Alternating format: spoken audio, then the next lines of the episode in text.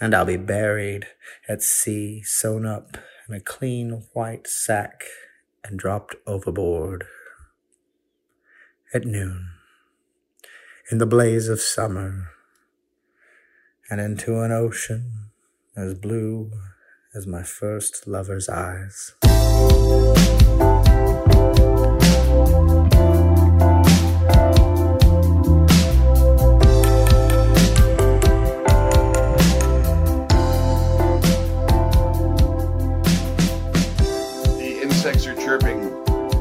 Dusk up on the hill country in Austin, Texas, on Matthew's back porch, way up north. It's not really that far up north, guys. It's really, it's really north central. If you want to talk about where exactly we are, or where exactly we are geographically is one thing, but where we are in time is another thing, isn't it? Here we are at episode 151 of One Magical Hour, a Matthew Schaefer podcast spectacular. We're excited tonight to discuss many a thing. Probably talk about some words, or at least we'll talk with words. We'll uh, we'll read some poems. We'll uh, get to the we'll, we'll do a wrap up on that Pitchfork 150 albums of the 90s list, and uh, we'll listen to the we'll listen to the crickets chirp out here on this beautiful October night. So happy that it's a month ending ending in R. Uh, so happy to uh, so happy to be sitting here with uh, with this guy. You know him, you love him. He's the pride of Tarzana, California. He's a Rampy, not a Roy. He's playing easy to get. Hello, Matthew. Tell me if you've heard this one. Don't let podcasts change. Da da da da. La da da da da. La da da da da. La dee da. This is a story of a kid. His name was Schaefer, who writes the words in the right order on the paper. He lives a New York style of life, boho dives, poetry types, and he likes to recount details of his capers. Made his living slinging cocktails to the rabble. When he first started on this podcast, all hard scrabble. So we called his old friend Matthew in the pandemic times, and they hit the record button on this babble. Started winning local listeners with his crew. Yield workshop, lift right stories, and the news crews. Downloads came rolling in, getting feedback from his friends, musicians in their inner circle, lent them track moods. Paid their dues, making podcasts now the number stack. On the back porch, shooting BS, bringing segments back. So they quit their nine to fives, finally the time arrived for them to sign an APM podcast contract. yes, Don't let indeed. podcast change. us. Bravo. that was excellent. Thanks. I wrote that in the last like 20 minutes. I'm just glad to have come up with something. yeah, it's That exciting. that song was when I moved to San Francisco. That's from the Blackalicious yeah. album Nia. That song's called Deception. Uh that was that was just like one of the soundtracks of my lives. There was that that album and then their their album uh Blazing Arrow came out like while I was there. Nia had come out in 99 and yeah, that was one of those I let my tape drop till my tape pop. Like listen to that a lot of times. And then I, when I was in San Francisco, was waiting on dinner at my homie's house, and he was playing it in the kitchen, and he was like, "Ah, I remember how much you listened to this." I was like, "Yes, Yes, I do. yes." Um, so How yeah, exciting. one one fifty one, a, a high proof, right? like Bacardi one Party fifty at one. 151, yeah. Now I I listened back to our proof um, ABV discussion. I'm still a little confused by it. It's confusing. Wait, the higher number is the proof, right? yes. Uh, and the lo- the half number is that's the alcohol by volume, right? Yeah. Okay. And 150, just- 151, that's that's a, that's a really high proof. Like what Yeah, is Everclear? Well, that's like 190 or something. It's, Okay, you that's know, pure alcohol. yeah. Outside of a laboratory, you don't like it's you know. It doesn't get quite pure, I guess, or whatever. I see. But it's just as pure as you can get. Right. This tequila tastes as pure as the driven snow. Yeah. Yeah. What's the Uh, percent proof?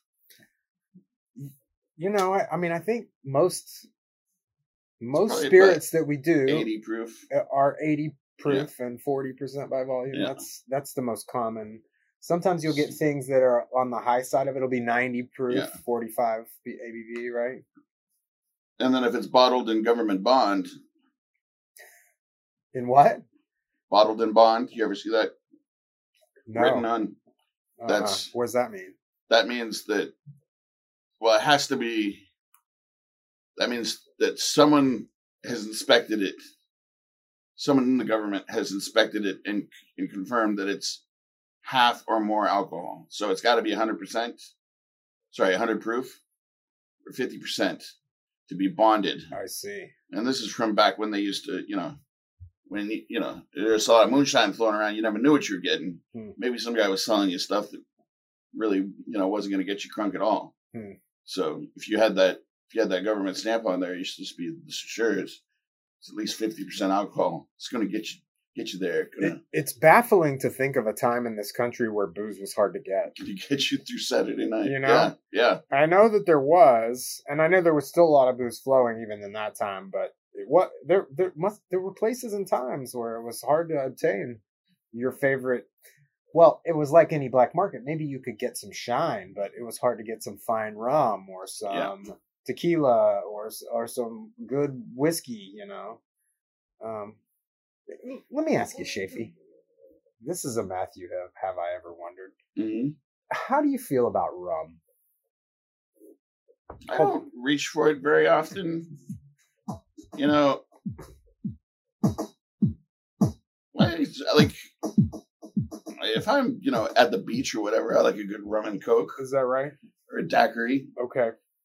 but that's just kind of that's kind of just a romantic thing, you know. Like, yeah, I like a pina colada if we're in that if we're playing in that space. Sure. Yeah. Mm, I like pina coladas too. Yeah, Uh, but I don't find myself reaching for it very often, and I don't know if that's because because it is so sweet. You know, it's sugar based, so I don't know. You know, I think there are probably people who tell you that that'll give you a worse hangover, but I don't know if that's true. I I think there's a lot to that, Yeah, and I avoid rum. It's not. It's honestly not that I don't like rum. I love like a rum cake, or I love like a little bit of rum with ice cream or something, and I love all those the tastes of all those drinks. A mojito, or Yeah. or a, a, a pina colada, or a banana daiquiri. uh, in the Jameson. up at a Cyril's Fish Camp up on Montauk Highway. Used to get the BBC, the banana Bailey colada. Mm. That thing was like it was like thirteen thousand calories in a cup. Uh, It uh, so was- that is rum and Bailey's. Rum and Bailey's and uh, coconut juice Oh. and bananas. Like I think it had like two whole bananas in it, Wow. and and then you get it with the one fifty one floater, which of course you always get a floater. That ends up being like a s- like an eighteen dollar drink, but like one of them and you're instantly crunk. You've also had your lunch for the day, right? It's two fucking bananas. Yeah. That's, I Uh, mean, that's um, that's efficiency. You know, that's you you you got to drink, you got to eat, but who has the time? But that's a that's a the day in the Amagansett Dunes when you go out to somebody's got an got a house, you know, out on the South Fork. Uh, your day goes. You wake up, you go to the ocean. You know, you jump, spend the morning running around the ocean, and then F- uh, clothing optional. yeah, sure. Okay. Then you come back, you clean up, and then you go Really you go, clean. you go really down the clean? highway to Cyril's Fish Camp, have your banana Bailey colada. Then you go. Then you usually do some poolside after that, and then you go out to dinner in town. And you go to Stephen Talkhouse that night, which is Stephen Talkhouse is the club and live music venue in Amagansett where everybody goes. But they serve dinner too. No, you can have dinner Oh, somewhere oh, else. Dinner somewhere else. There's lots of nice places to eat. I, sorry, I thought that was the name of the restaurant. Yeah, no, Yeah. St- uh, the place is just called Stephen Talkhouse. Um, Well, that sounds amazing. Yeah, it's a really fun day. Yeah, that sounds like a great day. I think We we, could recreate that sometime? Yeah, our buddy Tom Westfall. Still lives out there? Well, he's he lives in New York, but they get a they get a house in the dunes every year. Mm. They're all pharmaceutical salesmen, so they Okay, they yeah. make they make pretty good money. Yeah, And, let's uh, uh let's try to ingratiate ourselves into that deal for sure. Holy moly. That sounds like something I'd like to carve time out for. yeah, we did we did Dick's bachelor party out there. That was amazing. They all came. Uh, Dick, Charlie, and Derek came up. Uh, came up to New York, and we we started drinking immediately. Went to like the Lucky Thirteen bar, but anyway, we did the, the, this mini Brooklyn pub crawl. Went down to before Face Liar where we met up with Tom, and then we went and watched Federer play Tsonga at the U.S. Open in the semifinal or whatever. And then we just kept, hopped back on the, the Long Island Railroad. Oh my god. That's took, amazing. Took the train out to Amagansett, Huh. hit the talk house, and uh, well, man, we I just remember we were drinking Milagro, Milagro tequila at the talk house, and I found this like this bachelorette party. So we had a bachelor and a bachelorette party, and I'm just I was just buying them all like tequilas. We went through like a bottle and a half of Milagro, Yes. just sitting there like, like Is Milagro a good tequila? yeah, it's good. Yeah. I don't really know it. And the Mm. like, I bought so many shots. carnally the is. girls, you know, who had all just met me, thought that I was like a Milagro representative or something. no, I just like tequila. do you I like to keep the party do you work for the brand? She said. Yeah. It was the only explanation. you must own the company or something. Yeah. Well, dang, that sounds fantastic. Have you ever had Bacardi 151? Oh yeah, I mean, that sounds like if you really want to make a punch, like a Yeah. punch in your face, right? yeah. That's yeah. That's the that's what you put floater on the banana Bailey colada with. I see. All right, Also, anytime you want to set a drink on fire, you do it the one fifty Oh, one. is that right? Okay. Yeah. Yeah. Um. Well, I think all that stuff uh, would would make me feel terrible immediately. So I haven't been drinking a lot of rum. I, I had a t- I had one night that I went to this bar and I drank a bunch of mojitos and I Yeah. got really sick. And I think it was kind of that was kind of it for me. But there is that. Wow, I like that Cruzan black strap, Yeah, like a spice stuff, yeah. rum for maybe just a holiday snifter. Yeah. You know. Uh, you know, I think just like anything else, like if you have too much of it, you're gonna get sick. You know, I people like blame certain alcohols, Sure. and I'm Yeah. like, I don't think that it's the uh, you know, Well, that's a, a lot of people's experience with tequila is in America. People shoot tequila. Yeah. It's not a shooting drink. well, it's up to you, you know, I I mean, maybe there's a level of tequila that's for shooting. Yeah. But a tequila at a certain price point and complexity sure, yeah, there's is should not be shot. Yeah, the people you know say the Really- same thing about Really nothing Whiskey. really nothing should be shot. Right? Mm. Booze I guess if you're the, the shot is for the newbie who hasn't developed the taste for the poison, right? or for people who like shots. Are there, there are people out there who just like shots? I'm Okay. definitely, I'm You definitely like one shots. of them. Yeah, okay. get a beer and a shot. But then the shot, you drink it really back, fast, yeah. and then you. Okay. Well, I'm a weirdo, creepy old weirdo, and I have my little sipper. Oh, and yeah, just- I- I- it's like a wine. I'm not going for the fancy stuff though. If I'm, you know, I'm, I'm shooting Hornitos. I'm shooting Ah, my the, my tequila, Powers. my tequila desire is getting. It's going up, and it's not the quantity, but I do keep wanting to buy like the next level of tequila. and You be trying new things and I had that I had the Herradura Añejo at your bar. Yeah, that was stuff. like really took my time with my serving of that. I am still on the taper, if anybody's wondering. It's I, I'm I am still only drinking a couple nights a week, which is you know far and away better than I I was in Yeah. the last days. Um, I'm I gotta say the little booze I drink, I really enjoy it Yeah. now. You're you're in you're in a pretty good place, you know. I'm in a good place with it. I'm kind of gonna let this plateau for a while, two nights a week, and we'll see, we'll go from there. I'm having a hard time giving up the joys of being young, just because I've gotten old.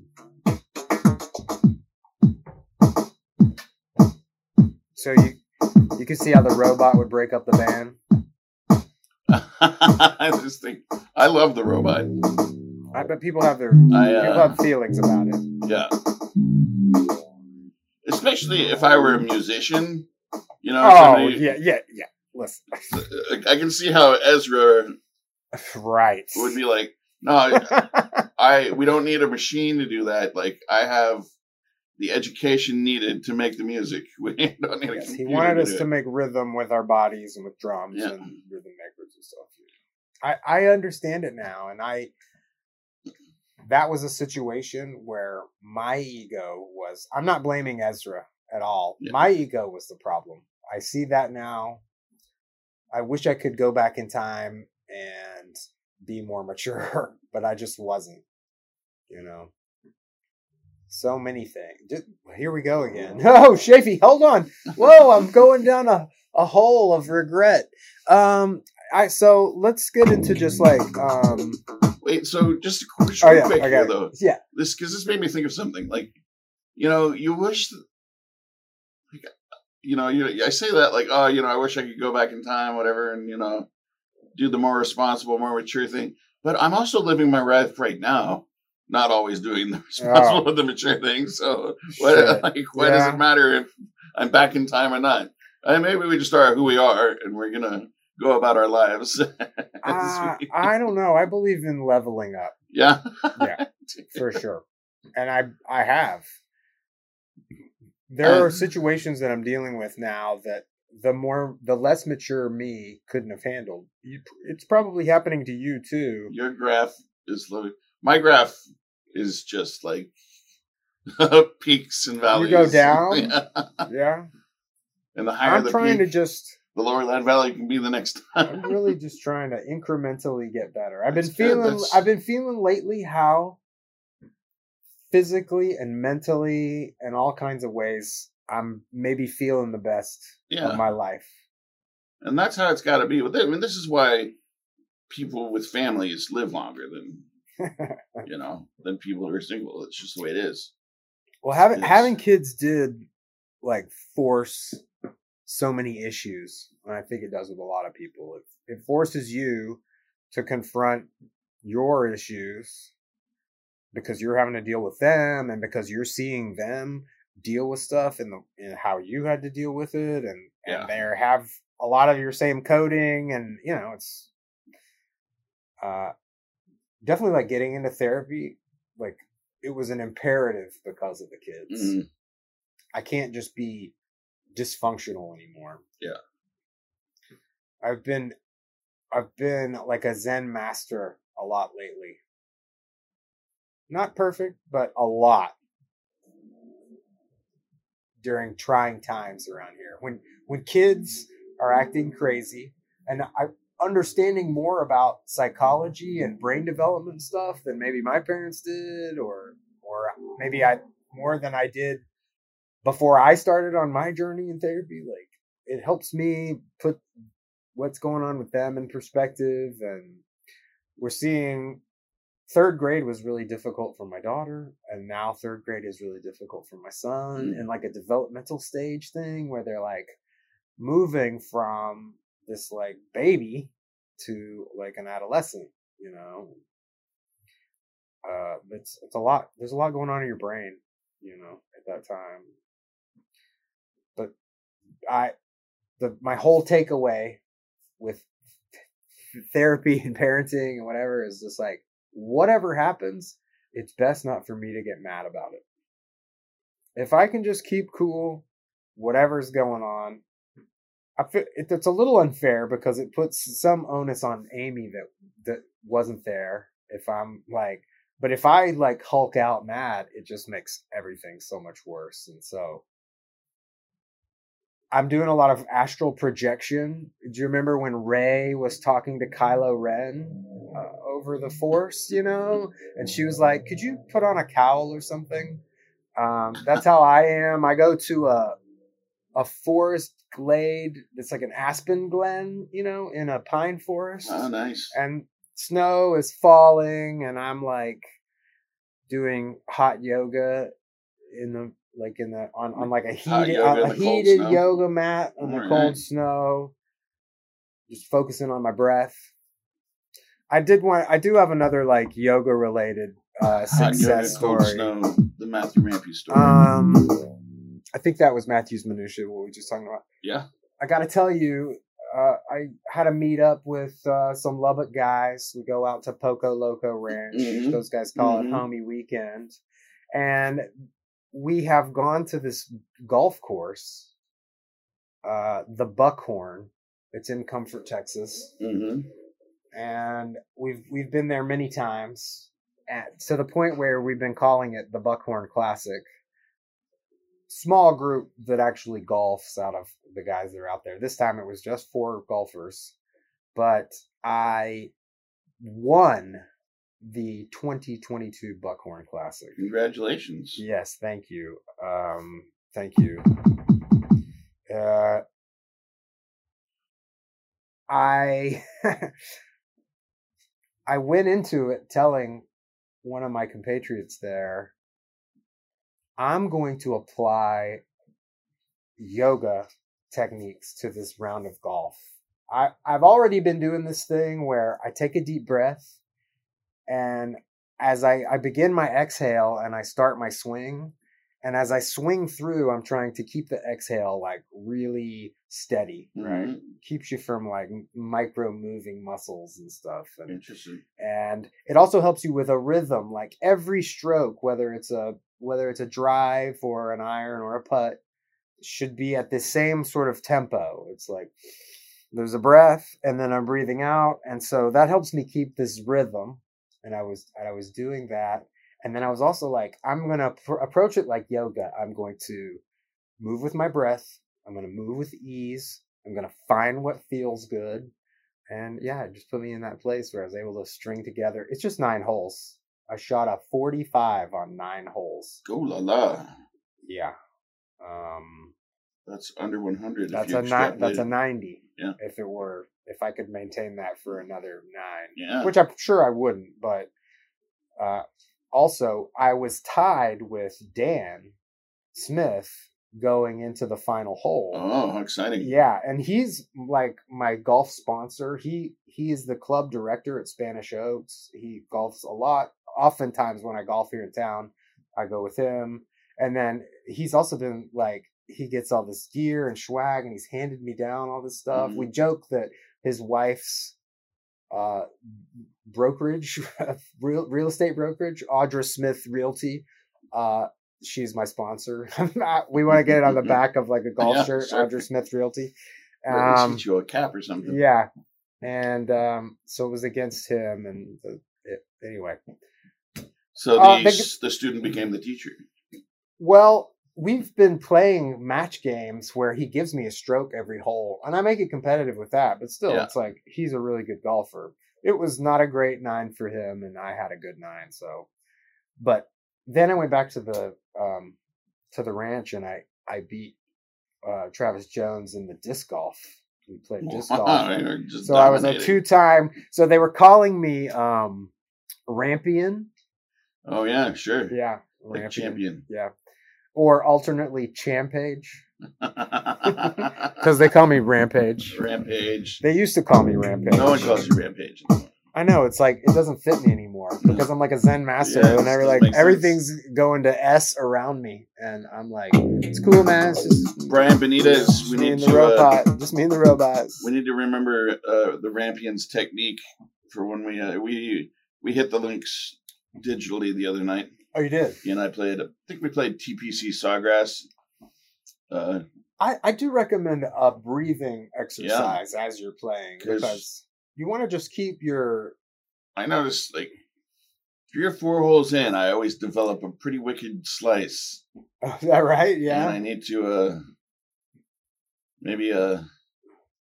Is it a slice? No, Are, are you guys like in VR? Shank. Is this with your hands? no, it's not VR. No, Oh, it's just with the with controller. controller. Okay, okay, because that would be rad. but it's it's really fun. We're always very close.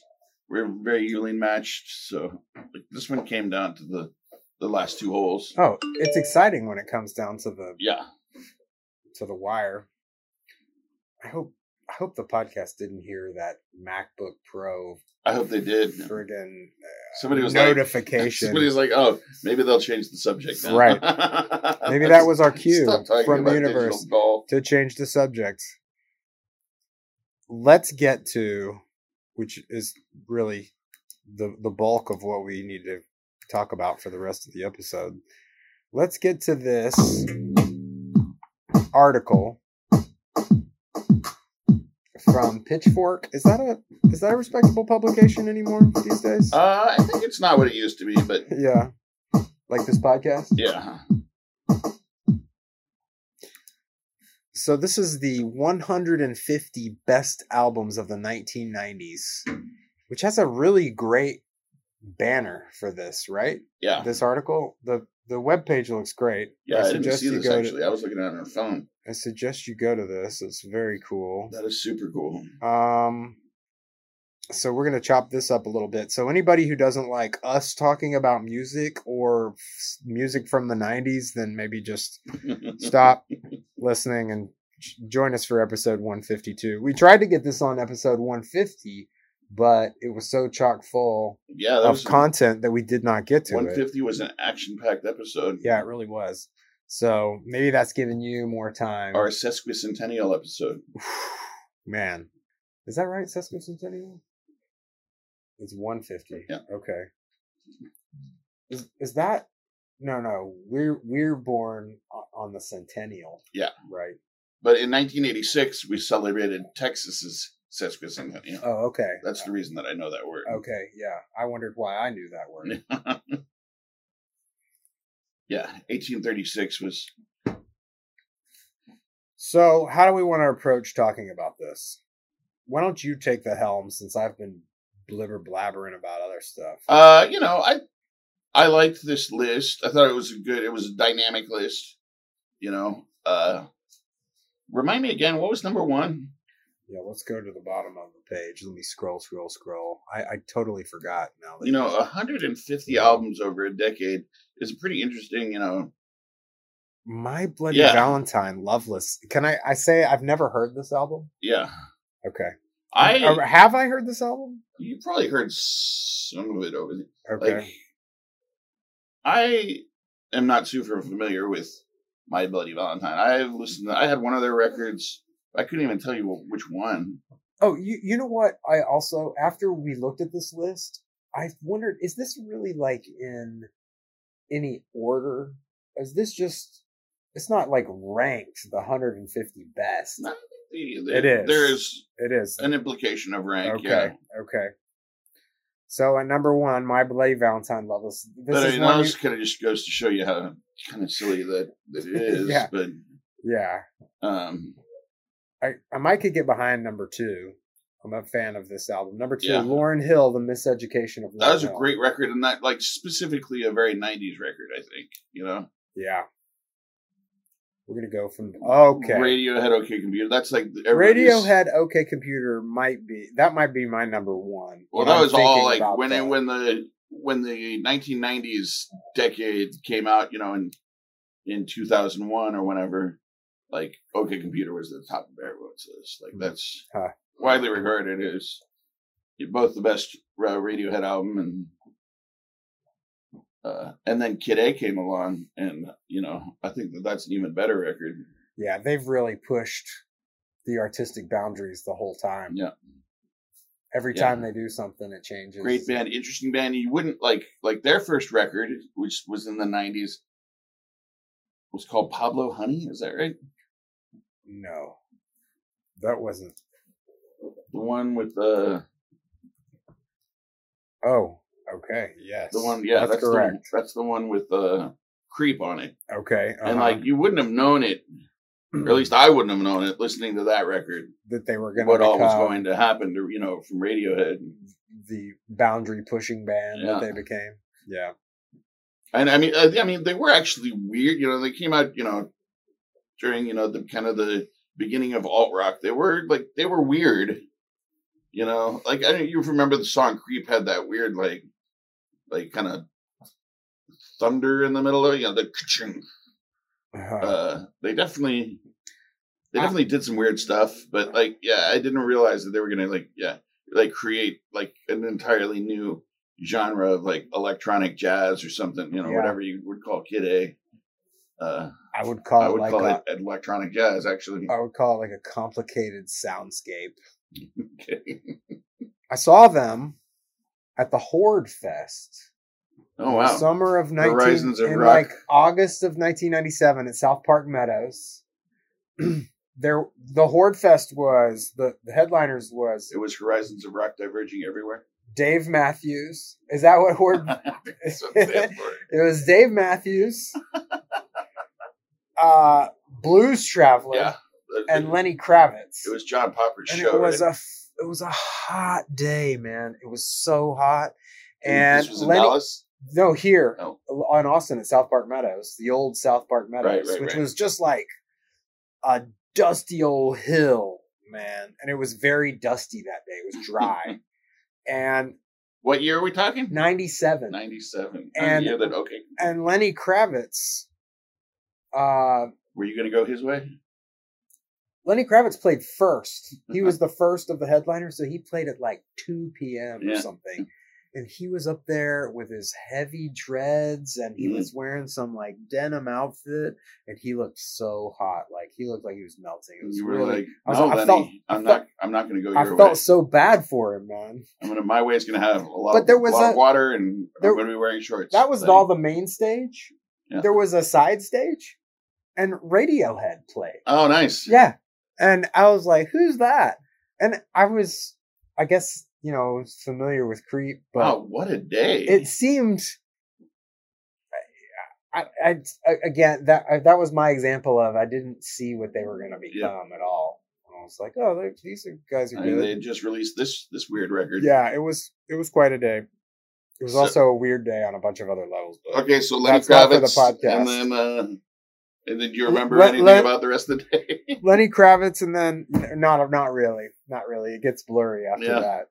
Um, Dave Matthews. D- D- Lenny Kravitz, and then Blues Traveler, and then Dave Matthews was the, the Ah, top bill. yeah.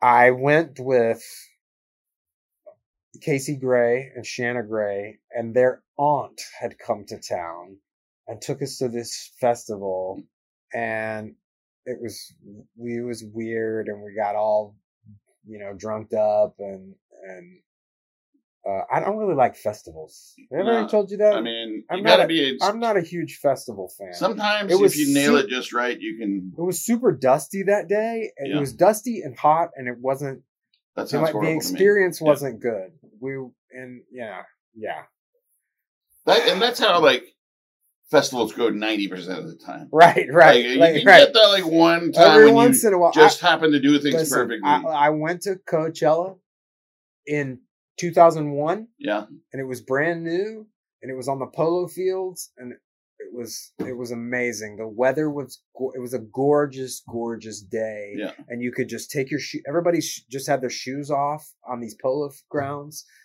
Unbelievable. That so sounds- I have. I've also had. I've had. I've had some good ACL days. I've, some. yeah, I've had a few magical. Uh, so- some, but I've also had times where I went to ACL and I was like, I'm not, I'm not going to come back out here. yeah.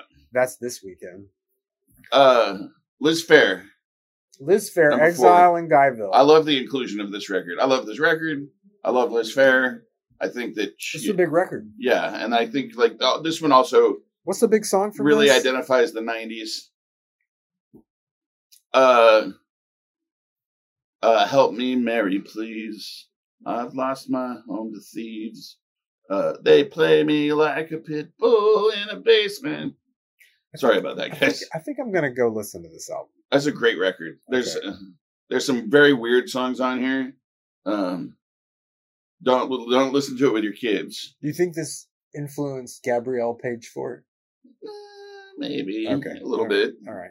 I think her influences are deeper and weirder than Yeah. even Liz Phair. Maybe so. Okay, Um, well, and at number five, an, another album that I would move to the Yeah, move closer to the top is the Wu Tang Clan. Enter the Wu Tang, Thirty Six Chambers. I think it, I think it makes sense where you know where it is, or I don't, it I don't think anybody's got a problem with that, right? Yeah, and that one just that mo- that Oh. boy, that album made an impression on all of us, didn't it? Yeah, it did. Like even my dad might be like, No, "Yeah, Enter the. Wu Tang." Yeah. That was Protect your neck. he's, he's saying cash rules everything around me. Wu Tang Clan ain't nothing to fuck with. I'm just kidding. I, I'm pretty sure my dad doesn't know who the Wu Tang Clan is. If you do, Dad, get at us. You Let us might. know. You might. I wouldn't If doubt it. Actually, If you're down with the Shaolin, Uh, no, number six, Bjork, homogenic. I'm not. I don't. I'm not sure which album this is, but I love Bjork. I think of Bjork like like she's outside of like she's the future, you know. Like even now, like she's not 90s. She's she's like 20 21 90. You know what I'm saying? like I saw her at Liberty Lunch yeah. Oh cool. in '95 Wow.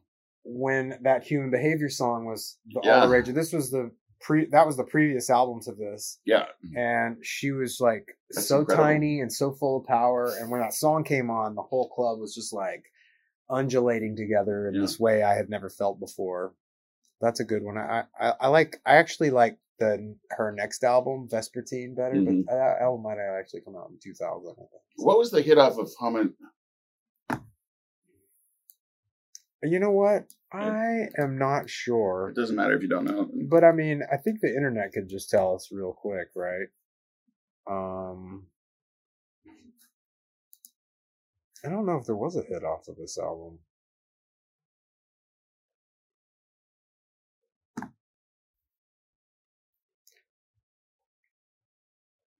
This actually isn't the album that I would have put. I would have put this the previous album by Bjork. This is this is terrible. What are we doing? We're we're ruining this podcast by looking stuff up. Look, let's go back and do a whole Bjork episode. okay. Let's keep going up this list. Janet Jackson, The Velvet Rope, excellent choice. 1997. That's Don't It Always Seem to Go That You Don't Know What You Got Till It's Gone. You know, that one. Yep. Um, Hole, Live Through This. Okay, so I'm a little upset about number eight here. Yeah. Um, I do not think that. Uh, first thing, shouldn't Nirvana have been a little higher up on I this mean, list? this is like this is something that like why revisionists are doing. They're like people trying to argue that this is that ridiculous. Hole is better than Nirvana, this and is uh, ridiculous. you know I, I don't. I'm not even giving this any. sh- I'm giving this short shrift. We're moving on. Nine, a tribe called Quest, the low end theory. this Yes, like so this yes. is one of the albums that like seminal. yeah, and this like it defined you know '90s hip hop. I would say, you know, that this was the the an album that came on the scene and was like, this is how this is how hip hop's going to be in this new decade. You know, great, rec- great, awesome record. Okay, There's at number Nirvana's ten, Nevermind. Nirvana Nevermind probably should be number one. Uh, yeah, I don't know. I mean, I for as that. much, really, Yeah, I I felt like this was the album of the decade. Just just because it was so, it was it was played so much, Yeah. all over. But maybe that's not what we're judging. I was excited to see this one, Portishead Dummy, for like know, as far as just albums that I played the most in the '90s. This is probably this is one of the winners. I played this album so much, and I loved you know like I you know it could be like when I was getting ready to party, or if I'm winding down from the party, or I'm in the middle of the party. At any time, this album was appropriate and fun, and totally awesome.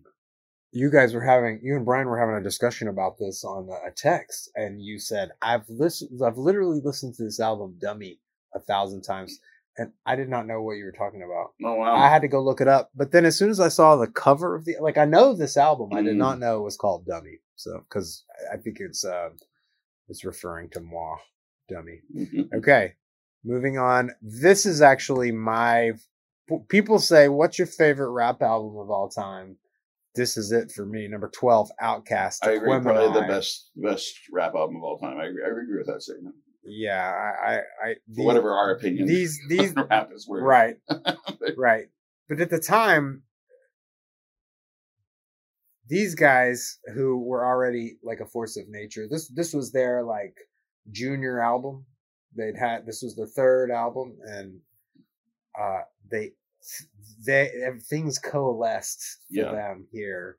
and And, they I and, can listen to this album a million times. and I think they realized that it was like it was either get weird or die on the vine, you know. And they got weird with it. yeah, well, they and they were doing what any like artists with any staying power does, which is change. Yeah. they were they were changing and evolving, and I, I think this album that album contains the lyric, "As the plot thickens, it gives me the Dickens reminiscence, Charles," and, and I love that lyric.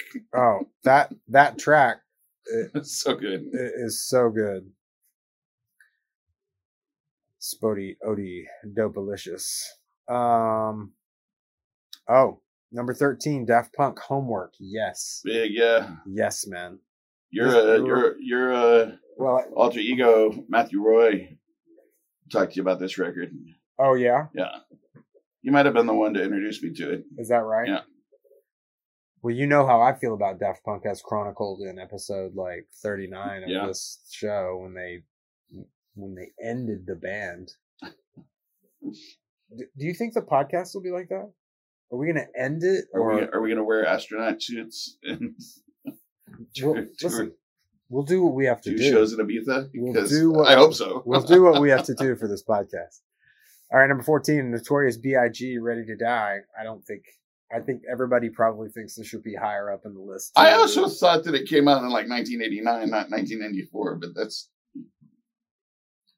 that's my So, own confusion. I I was a West Coast devotee, and it probably wasn't until '96 that somebody was like, "You need to listen to the Notorious B.I.G." and I did, and I still. This is like the Willie Nelson thing.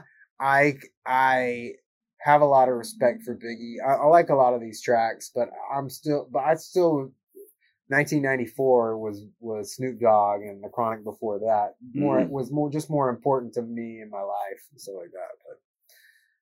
But uh, um, you know, separating the two and comparing the two is like it's, It's not, foolish. It's not doing anyone a service. it's foolish. But when you when you're reminiscing about the 90s, Yeah. the ones that were more in your life, uh, not so much, not And so much that one. It's hard not to talk about a rivalry when they actually shot each other. Right, So, right. Uh, but but yeah, it doesn't do anyone a service. In fact, get some people killed. So let's not. Yeah. Let's Uh, not. Are you saying let's not reignite East-West beef on this podcast? East, East West East West beef is dead on this podcast. You live on the east side of Austin, and I live north central. Should we should we do the east north central beef? The way up north beef. Yeah. Uh, so we can't. Are we going to go through all 150 of these? I don't know. I was like, no. I feel like we, PJ Harvey. That's an Okay. interesting one. Okay. Uh, Fiona Apple. You know, We have oh, I love that D'Angelo record. number twenty. So D'Angelo this actually- I'm glad you we got here because this was this thing. So 20 D'Angelo, 21 Silver Jews. Oh no, maybe it's not. There's the chronic. There's Public Public Enemy. Oh, that Bjork, There's your Bjork Bjork. post. That I, that would have that album I would have done. Oh, this album. Mos Def. Neutral Milk. Black Lucinda Williams. Oh yeah, that's what I like. So there's Mos Def, Neutral Milk Hotel, and Lucinda Williams all next to each other in Yeah, the same uh, list. thi- this list is cool. exhaustive because it, it does not it it includes so much electronica, so much hip hop, so much rock, grunge. It's interesting. You At know, number we're, ta- we're 35, talking about Breeders, earlier. And the breeders like when we were talking about like possible or notable exceptions from the list i was thinking you know the 90s was really important for you know girl rock and girl rock bands um i honestly think that there should have been a few like uh brian mentioned uh blood concrete blonde their album bloodletting which i definitely i think should be on this list um and then but then i was also thinking about bands like the uh, the throwing muses and uh and uh, Yo La Tengo. They're, they're not a they're a rock band with a girl in it, but um, yeah, there's I think probably the most glaring most glaring uh, omission on this is Yo Tango, and specifically their album "I Can Feel the Heart Beating as One." You know, that's Are- the album are they not Autumn on here at all? on it. I don't think so. I, I they are. They are. I think I'm gonna just I'm gonna just low key scroll up here. I could have sworn that they were. but yeah, like it, this album made me realize that for me, the '90s were really all about. There's Sleater-Kinney. They were all about Alanis Morissette. Uh, they were all about girl rock bands. And Girl that rock maybe that's just my personal taste, Uh huh. but you know, you really didn't see a lot of it before the '90s. Okay. You know, there weren't a lot of all girl rock bands on the charts. So, uh, so I think that kind of the world probably agrees with me in some way. And then, uh, My internet is not um, downloading these quickly enough. Time Out of Mind, Liquid Swords, Check Your Head. There's uh, See, Matthew's I feel record. like there were a few of these that I felt like should be a, a lot higher up. Oh, there it is. You're right. Number 73. number seventy-three, Yo La Tengo. Well, I'm glad it's on there. That's You're you're the person who said this word to me. I had never heard Yola Tango. Yeah, they've got uh, the Beastie Boys. Check your head at number sixty-seven. I think they should be in the top ten for sure. so. Do you, so you think that Check Your Head is the best Beastie Boys record?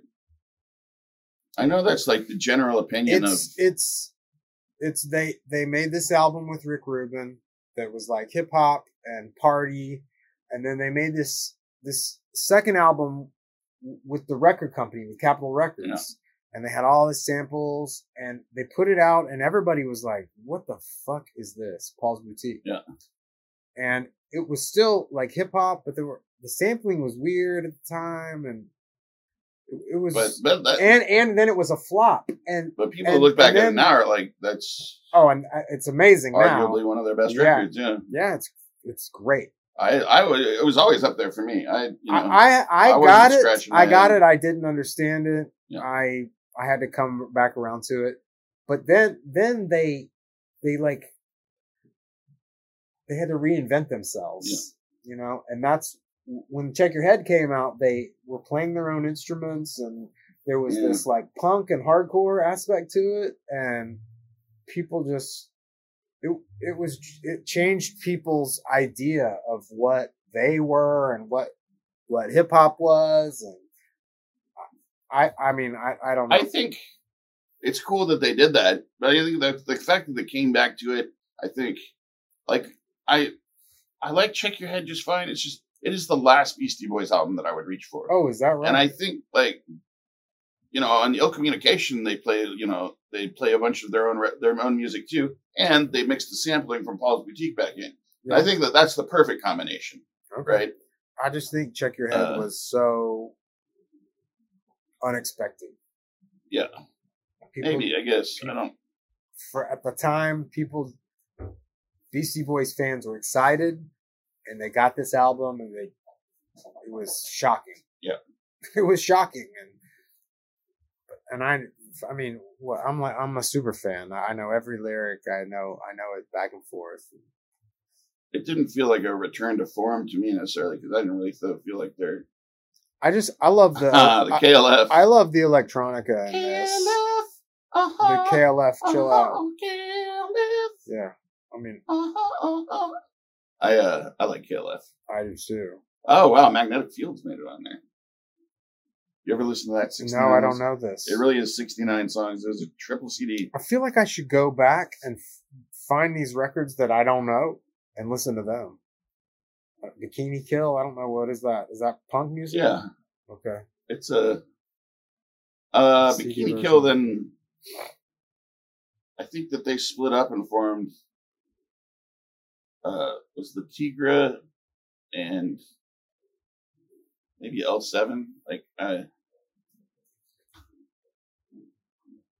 I know part of part of Bikini Kill went on to become El uh, Le Tigre.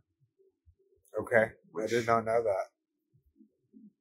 Oh, I love that the Dixie Chicks are here.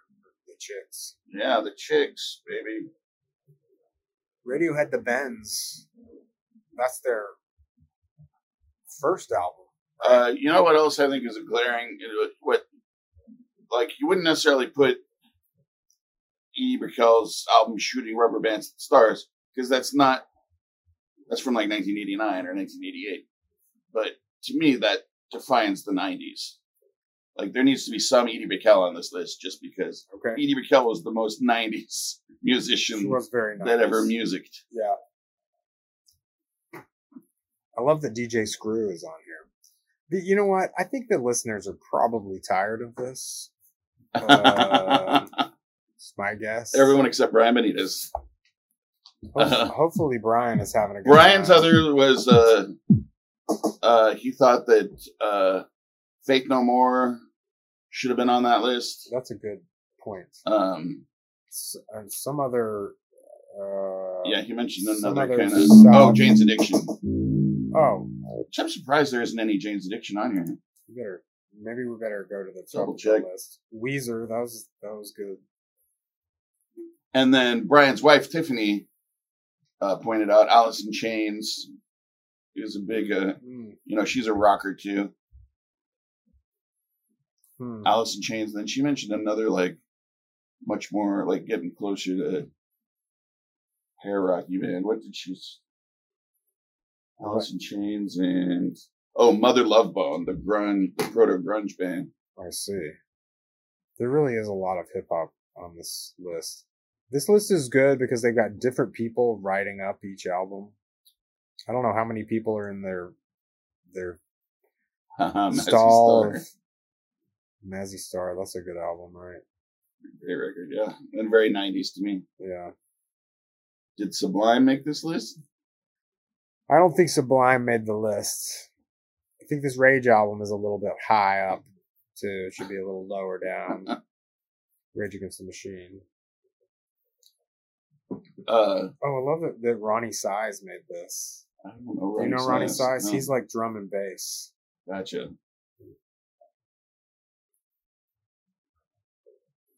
God, the '90s were great. Modest Mouse. What, like, remember all of the promise of the future in the '90s? like, the future seemed so bright, and now it's, like, such a shit show with with probably you know who going to be president again, and the Don't- midterms looming, and I, look, I just want to bring it down right at the end of that. you know what are you talking about? That's I just don't. I, I look. It, it's just all gone sideways. Like when you think about well, I can tell you, Think- the '90s started with. I would, have you know, with us not having been involved in a war since the '70s. I mean, you know, I would have told you once this Cold War thing gets wrapped up, we basically won't be going to war, just going Yeah. to wars anymore. right, right. And See how that went. the Bush family fucked that up real good. Yeah. That goes back to your rummy comment right at the first of the program. Yeah. All right. Well, we've gone through a list. We've been looking at stuff on the internet and describing it to you. All the things you It's love. your favorite segments. Amy Mann, Hello, Amy Mann made it. I love that record. Is that good? Yeah. Yeah. Okay. I mean, I like her. I I don't know think that that's her first solo record after Till Tuesday. What's what's what's up here at the top? The guys, Whitney Houston, the Bodyguard soundtrack. Um, I think that could be replaced by Faith No More. I think I found one to uh, replace. Soundgarden Superunknown could be replaced by Faith No More really? or Alice in Chains. Oh, I don't know. I like both a of good- those bands. Or like Oh, this is- name like any grunge band, I like them better than Soundgarden probably. Okay. Okay. Soundgarden's not at the bottom of my grunge band list. I, I like that, but who is? yeah, Um, probably. Um, and I, I think this Salt-N-Pepa record could be way higher actually. Okay, at number 150, Salt-N-Pepa, very necessary. Salt and pepper, very necessary. Sh- Wait, You made me want to shoot. yes. Does anybody say shoot anymore? So when did TLC's record come out? When did Go Chasing Waterfalls come out? In 94? Why isn't that on the list? Um, that is a good question, wasn't it?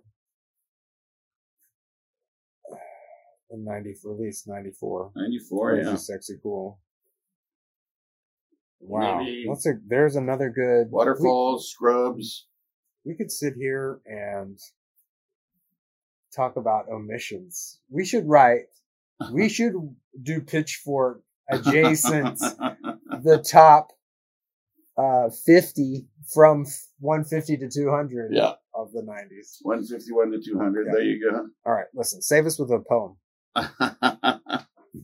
Thank you for uh, joining us on that journey, folks. We love each and every one of you. oh, the regret. It's just like that. It's just like how much I regretted not going to Burning Man that time. You regretted listening to this podcast. Listen, we love you. So give us, drop us a line. Somebody who's still listening, raise your hand. Let me see here. You know, Alex Battles and I have been writing some poems together, collaborating. Oh, Would you like to hear one of them? y- absolutely.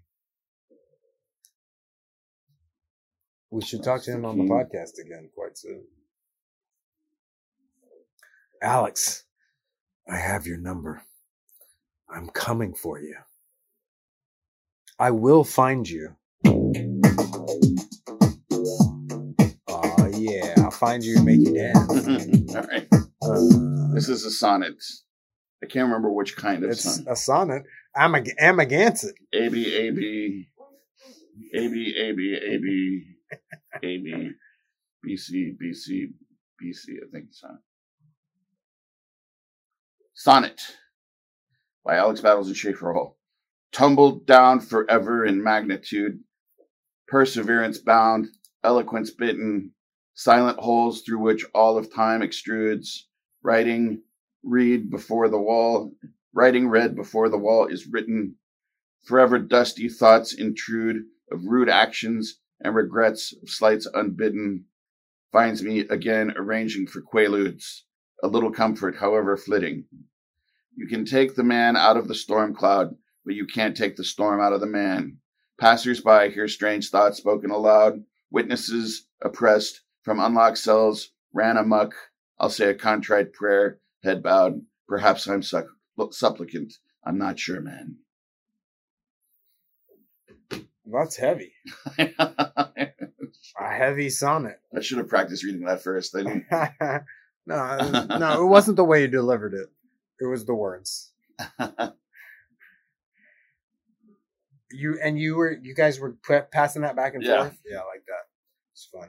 I think I think that one in particular came out It's good. came out okay. Yeah, arranging lewds. Well, our listeners are arranging lewds after this episode. Okay, listen. we love you, and the poor the choices. Sweet of the wine.